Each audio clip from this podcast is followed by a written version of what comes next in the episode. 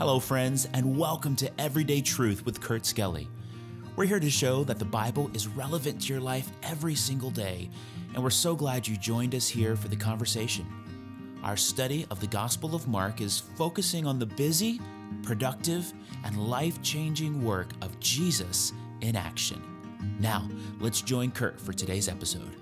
Welcome back, my friends, to today's episode of Everyday Truth. Got a brand new postcard with me from Ponca City, Oklahoma. Love it. I think it's Oklahoma. Yeah. Uh, this is from Pam Lee. And Pam, thanks for sending this postcard. It's a it's a picture of E.W. Marland's res, uh, residence. Um, I kind of looked this up, and I'm, I'm not sure if this is the same thing as the Marland Mansion in Ponca City, known as the Palace on the Prairie. But either way, it's a really cool postcard. So, Pam, thanks for listening all the way from Ponca City, Oklahoma, sharing that card with us this morning. Uh, it's morning here at least, uh, or no, actually, it's afternoon here, but it's probably morning for you as you listen to this.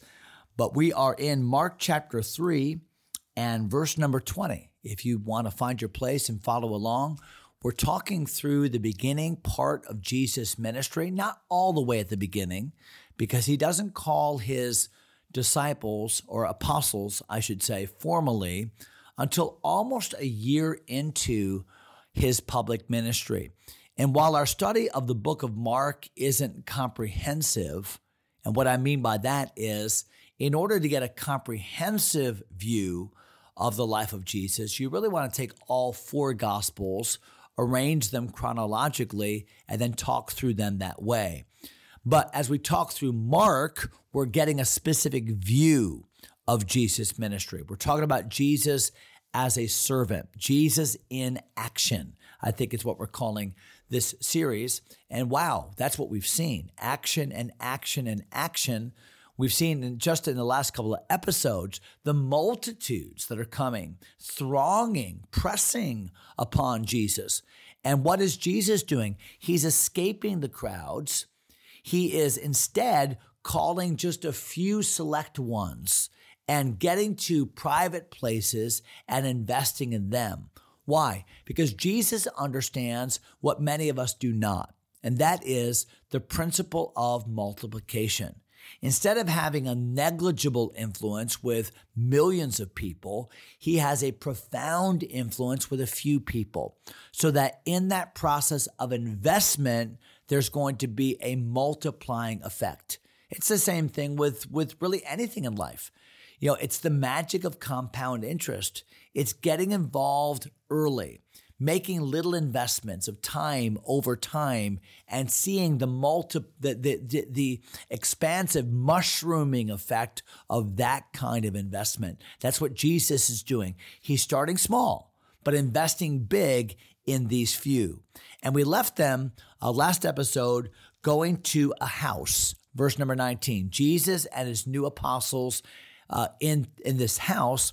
And the Bible says in verse 20, and the multitude cometh uh, together again. So they just can't leave him alone. The multitude is pressing upon Jesus.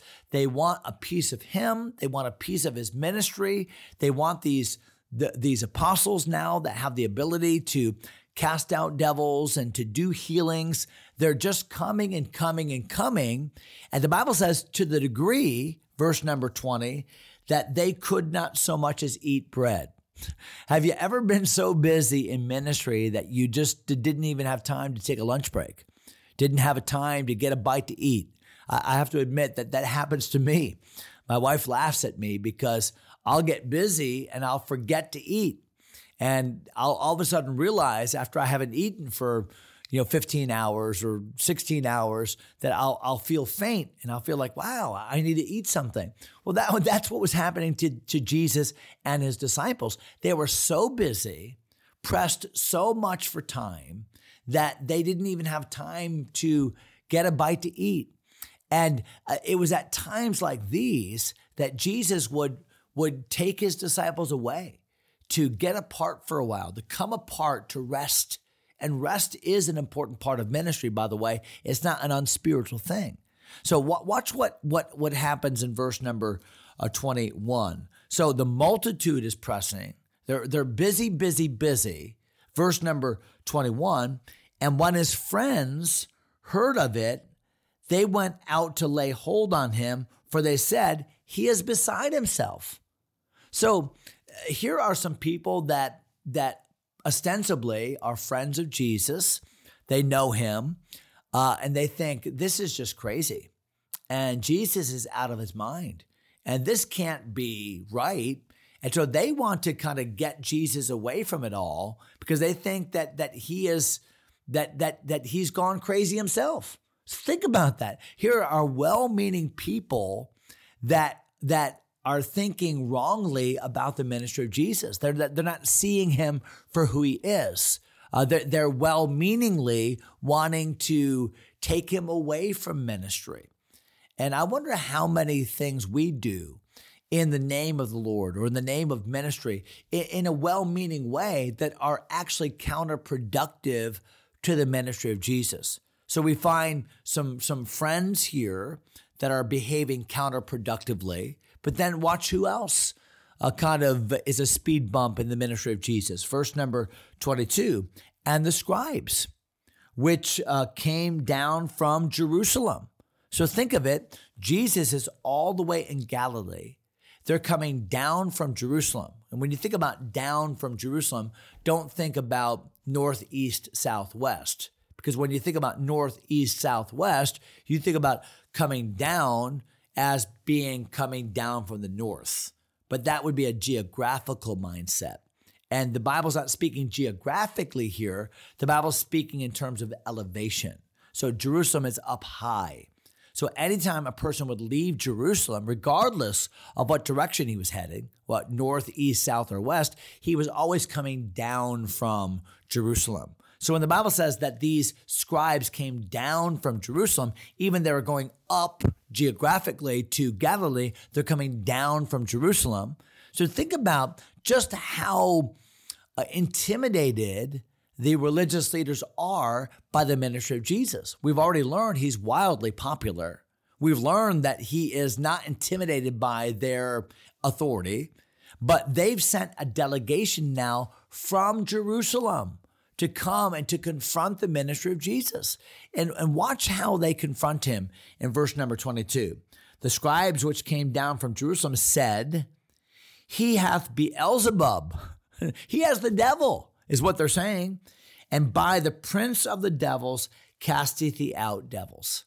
So they've got to come up with some kind of logical explanation as to how Jesus is healing people, how Jesus is confronting these demonic influences, uh, ridding them, uh, ridding these people of these de- de- of this demon possession, and and yet still uh, not claim him to be God. So h- how are they explaining this and yet not not uh, promoting the ministry of Jesus? Well, here's what they come up with. Well, we know how he's doing it. He he has a devil himself, but he has a stronger devil. He has the prince of devils. And so what Jesus is doing is he is possessed by the prince of devils, and therefore he can tell these other devils what to do. They thought they were so smart. They've come up with an alternate explanation as to who Jesus is. He's not from God. He's not the Son of God. He's not ultimately a good man. No, he is actually a minion of the devil himself. Wow. You talk about uh, a uh, an opposition. Well, that's an opposition. What will Jesus say to this? Well, watch what it, what happens in verse number 23. And he called them unto him. So Jesus never shrinked from, he never shrunk from a opposition. No, he, he always had the truth on his side. Obviously, he was the truth. He is the truth. So he called them unto him, and he said unto them in parables, How can Satan cast out Satan? Now think about that question. Jesus, whenever he would deal with opponents, typically he would ask them a question. Why? Because a question forces people to think. A question causes people to think through the logic or the illogic of what they have done. So, how can Satan cast out Satan? He expands upon that. Look at verse number 24. And if a kingdom be divided against itself, that kingdom cannot stand. You know, a kingdom doesn't fight itself. A kingdom divided against itself just destroys itself. The whole kingdom suffers. That's why Abraham Lincoln in 1863 at Gettysburg quoted this very uh, verse. Why? Because a kingdom divided against itself cannot stand. And of course, Abraham Lincoln was speaking about the Civil War. Every casualty in the Civil War was a casualty for the United States of America. Why? Because the South and the North were one country, and he was there to preserve the Union. Well, Abraham Lincoln didn't come up with that concept. He was quoting Jesus. Look at verse uh, number 25. And if a house, this is specifically what Abraham Lincoln quoted, if a house be divided against itself, that house cannot stand. So, how did Jesus deal with this criticism from the religious leaders? He dealt with it logically to say what you're saying, what, what you're proposing, that I am somehow casting out devil, devils by the prince of devils, is totally illogical. Verse number 26 And if Satan rise up against himself and be divided, he cannot stand, but hath but hath an end. So don't don't don't accuse me of being full of Satan. Even Satan's not that stupid. Look at verse number 27. No man can enter into a strong man's house and spoil his goods except he first bind the strong man and then he will spoil his house. So, if if what's inside of a house is to be taken out of that house, I can't just go into someone's house and start taking all his stuff. Now, first of all, I'm going to have to find who who that bodyguard is or that security guard or the owner of that house. I'm going to have to make sure I handcuff him, immobilize him, and then I can take the VCR. VCR, where did that come from? Then I can take the plasma, where did that come from? Then I can take the, the flat screen TV. Then I can take the jewelry. Then I can take the stuff in the house. But I have to first bind the one that controls the house. So, what is Jesus teaching? Jesus is teaching that if I'm going to take out of these houses, these people, the demons that are that are that are that are living in them, in, in these people, then I first have to bind the one that controls. I have to bind the strong man. I am stronger than Satan. I am binding Satan. I am removing uh, the evil from these houses, these homes, these bodies. It means that I am stronger. I am expelling the bad, taking it out. Why? Because I am binding the strong man that's controlling. So, what is Jesus doing? He's arguing from a standpoint of logic, a house divided against itself. He's arguing from the standpoint of authority and strength. I am stronger. Look at verse number 40, uh, 28. Verily I say unto you, all sins shall be forgiven unto the sons of men, and blasphemies wherewith they shall blaspheme. But he that shall blaspheme, that means to abuse, against the Holy Ghost hath never forgiveness, but is in danger of eternal damnation, because they said he hath an unclean spirit. So, what's the point? The point is that these religious leaders knew that they knew that Jesus was true. They just didn't want to submit to him. They knew that he wasn't casting out devils by the prince of devils. That was just what they came up with. And Jesus now irrefutably shows them you know that I am operating by the Spirit of Almighty God. You know that. And what you're doing is you're assigning the work of God to devils. You are literally saying no to the Holy Spirit's influence. And when you say no, when you resist the Holy Spirit's influence and say, say an ultimate no to Him, to ascribe to the Holy Spirit what is truly satanic, there's no hope. So, so what is the work of the Holy Spirit today? The work of the Holy Spirit today is to, to convince the sinner uh, uh, uh, of his own sin, to convince the world uh, uh, of, of sin and, and, of, and of judgment, uh, to, to convict us, to show us our need for Jesus Christ. But when people say no to the Holy Spirit, when they say no to his work, really what they're doing is saying no to the ministry of Jesus.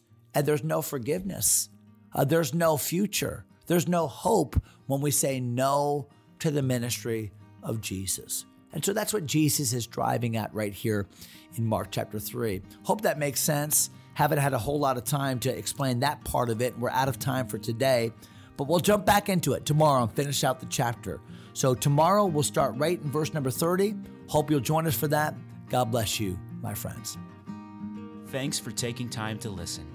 If you enjoy Everyday Truth, go ahead and subscribe to the podcast or share it with a friend. Until next time, God bless.